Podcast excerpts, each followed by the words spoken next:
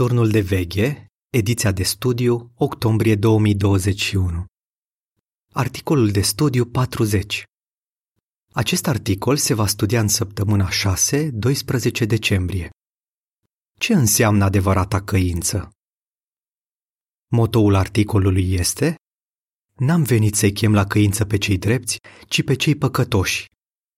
Luca 5 cu 32 Cântarea 36 Să ne păzim inima Prezentare Adevărata căință presupune mai mult decât exprimarea părerii de rău.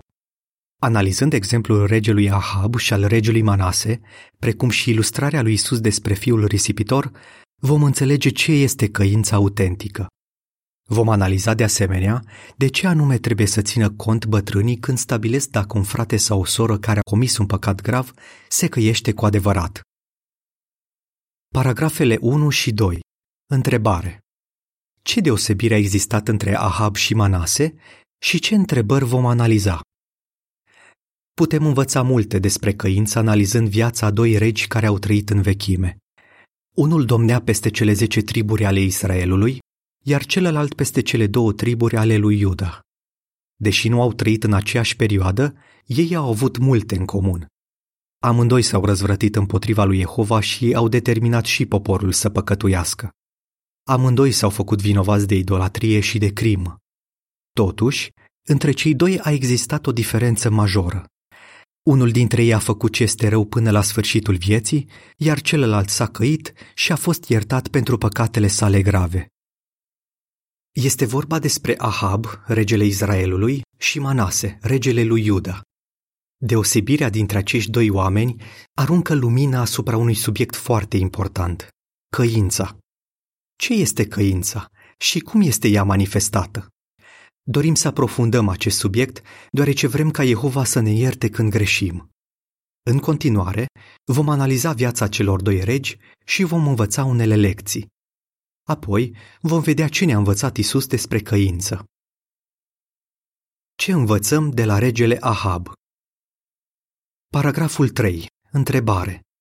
Ce fel de rege a fost Ahab? Ahab a fost al șaptelea rege al Israelului. El s-a căsătorit cu Izabela, fica regelui Sidonului, un oraș prosper aflat la nord de Israel.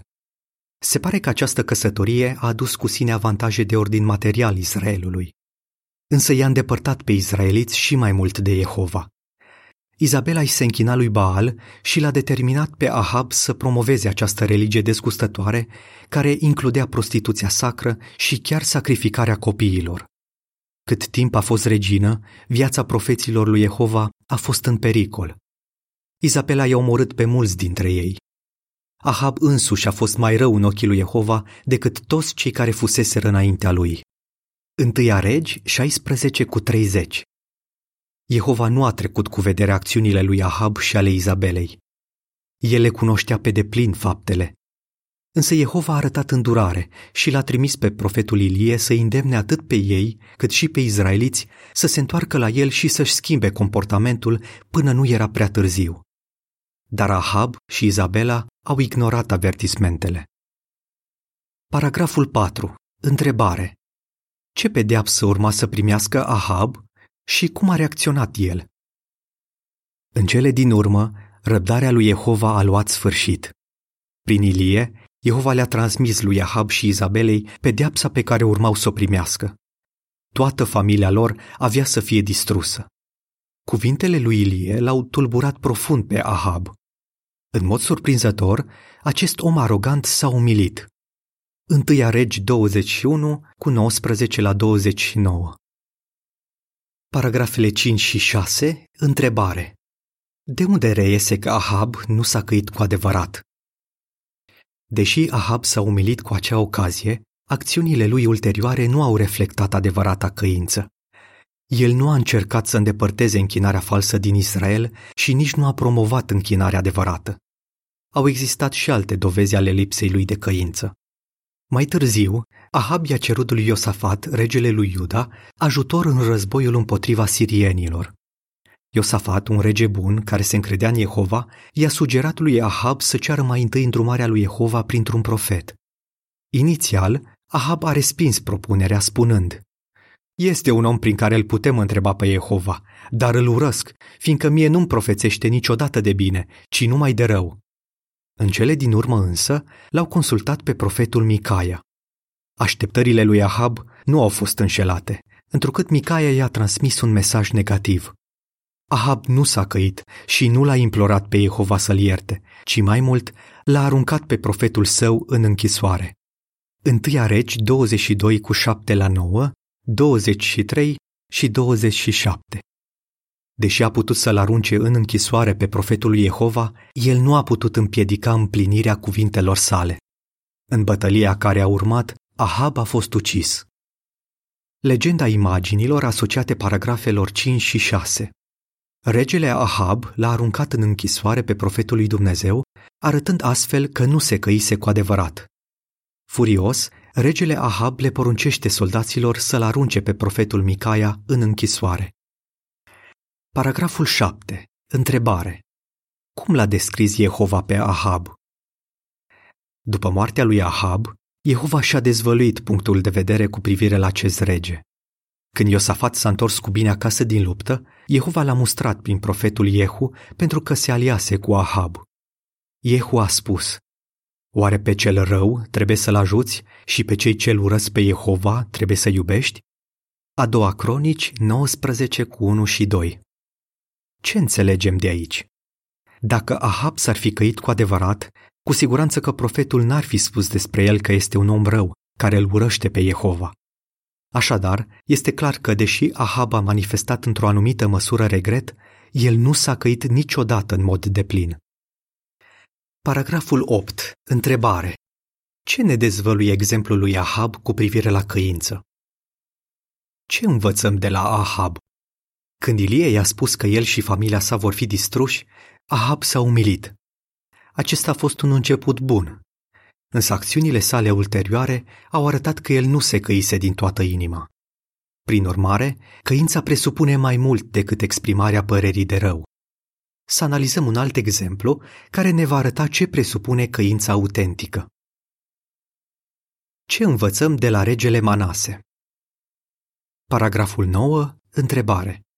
Ce fel de rege a fost Manase? După aproximativ două secole, la tronul lui Iuda a urcat Manase. El a fost, se pare, chiar mai rău decât Ahab. Despre el citim.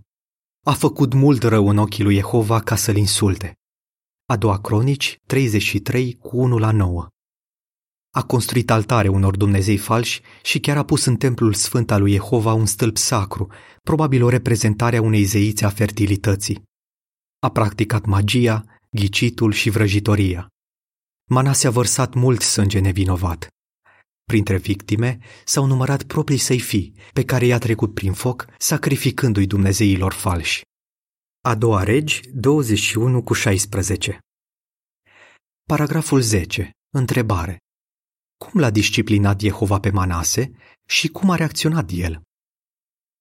Asemenea lui Ahab, Manase a ignorat cu încăpățânare avertismentele date de Jehova prin profeții săi. În cele din urmă, Jehova i-a adus împotriva lui Iuda pe comandanții armatei regelui Asiriei. Aceștia l-au prins pe Manase cu cârlige, l-au legat cu două bezi de aramă și l-au dus în Babilon. A doua cronici, 33, cu 10 și 11. În închisoare, într-o țară străină, se pare că Manase s-a gândit cu seriozitate la faptele lui. El s-a smerit adânc înaintea Dumnezeului părinților săi. Mai mult, s-a rugat stăruitor lui Jehova pentru favoare. De fapt, i-a făcut rugăciuni, nu s-a limitat la o singură rugăciune. În inima acestui om rău avea loc o schimbare. El a început să-l considere pe Jehova Dumnezeul lui și i s-a rugat cu perseverență. A doua cronici, 33 cu 12 și 13, Cornilescu 2001 Paragraful 11. Întrebare. În armonie cu a doua cronici 33 cu 15 și 16, cum a arătat Manase că se căise cu adevărat? După un timp, Jehova a răspuns la cererile lui Manase. Din rugăciunile lui, Jehova a putut vedea că el se schimbase cu adevărat. Jehova a fost mișcat de implorările lui Manase și i-a redat tronul, iar Manase s-a străduit din toată inima să demonstreze profunzimea căinței sale. El a făcut ceea ce Ahab nu făcuse niciodată. Și a schimbat conduita. A dus o luptă susținută împotriva închinării false și a încurajat poporul să se întoarcă la închinarea curată. În a doua cronici, 33 cu 15 și 16, citim A îndepărtat Dumnezeii străini și idolul din casa lui Jehova și toate altarele pe care le construise pe muntele casei lui Jehova și în Ierusalim și a pus să fie aruncate afară din oraș. De asemenea, a pregătit altarul lui Jehova și a adus pe el jerfe de comuniune și jerfe de mulțumire și le-a spus celor din Iuda să-i slujească lui Jehova, Dumnezeul Israelului. Fără îndoială, Manase a avut nevoie de curaj și credință, întrucât timp de zece de ani avusese o influență negativă asupra familiei sale, a nobililor și a poporului. Însă acum, în ultimii săi ani de viață, Manase s-a străduit să repare unele dintre greșelile pe care le făcuse. Foarte probabil, el a influențat pozitiv pe nepotul său Iosia, care mai târziu a devenit un rege bun.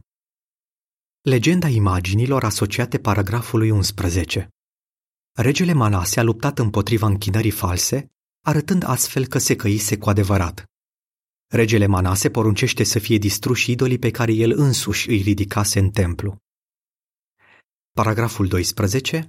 Întrebare. Ce învățăm despre căință din exemplul lui Manase? Ce învățăm de la Manase? El s-a umilit, dar nu s-a oprit aici. S-a rugat, implorându-l pe Jehova să-i arate îndurare și și-a schimbat conduita.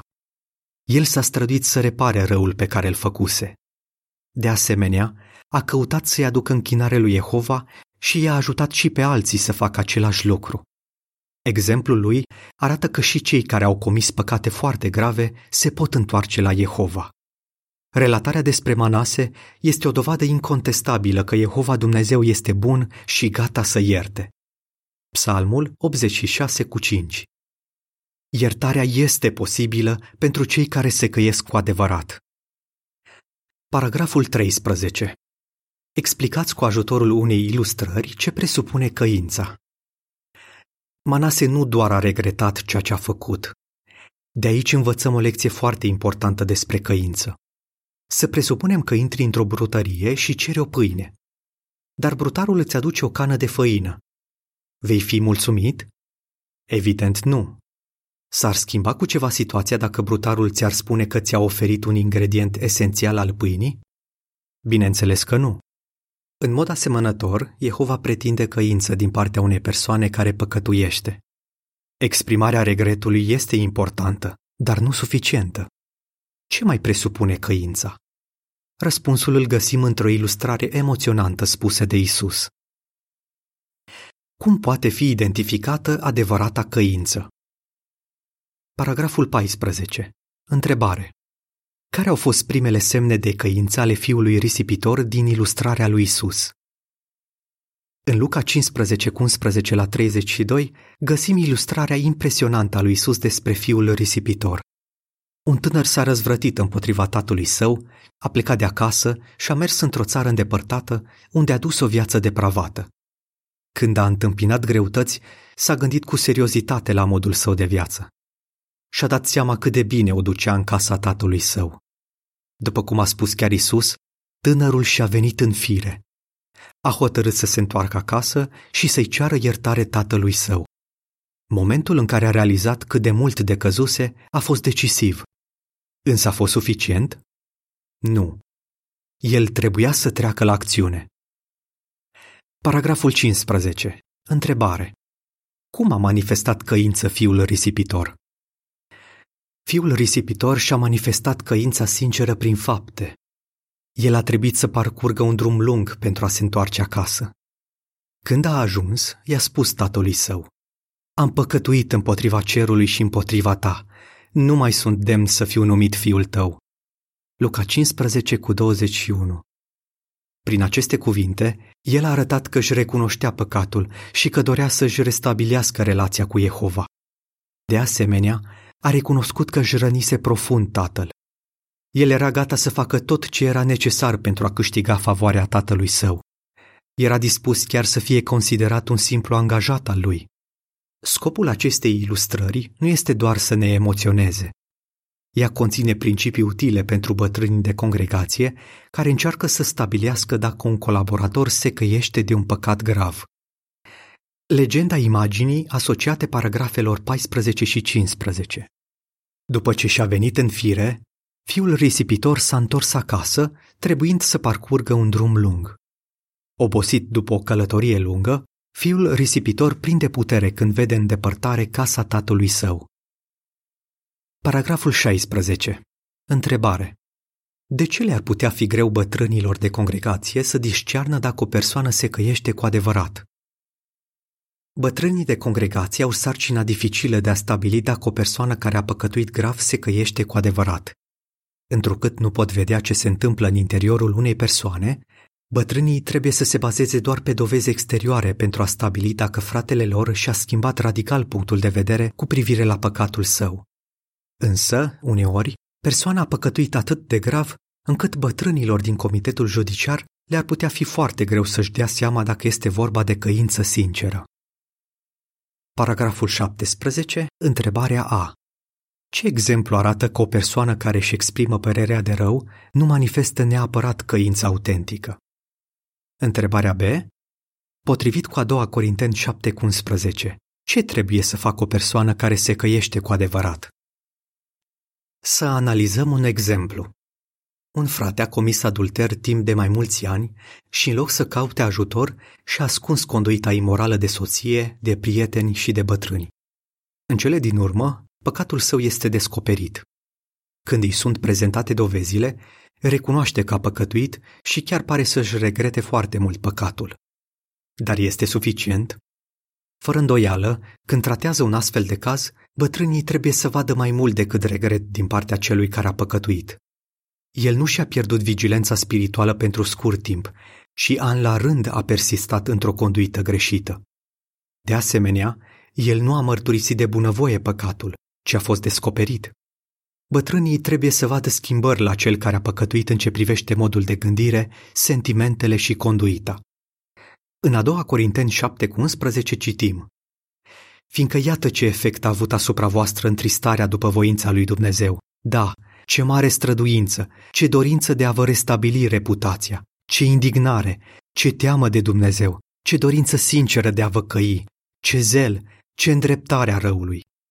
În această problemă ați dovedit că sunteți curați sub toate aspectele.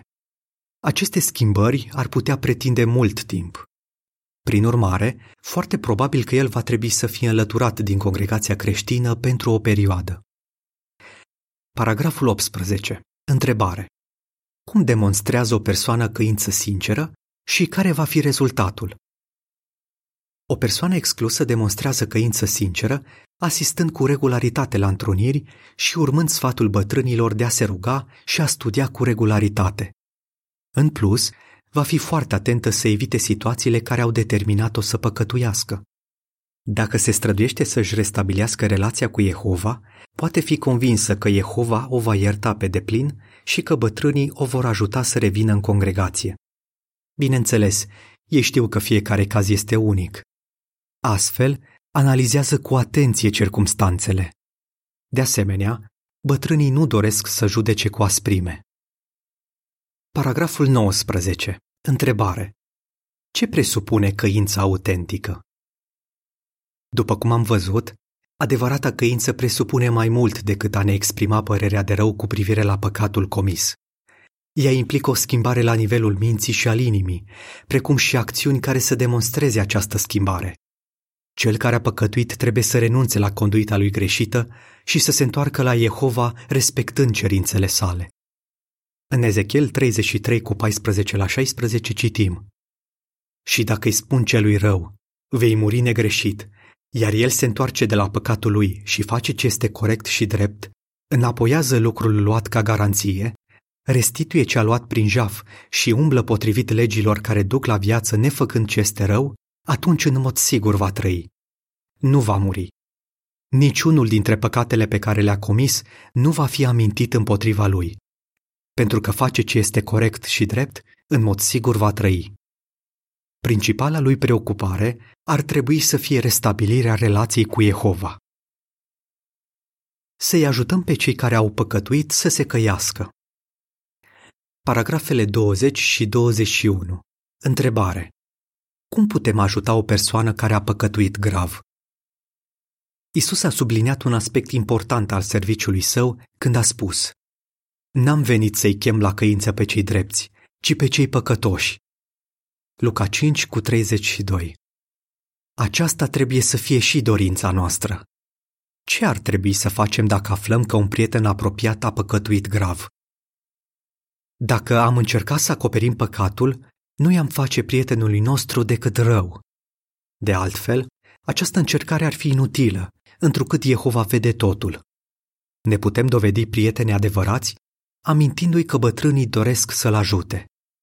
Dacă refuză să-i abordeze, trebuie să informăm noi, arătând astfel că dorim cu adevărat să-l ajutăm.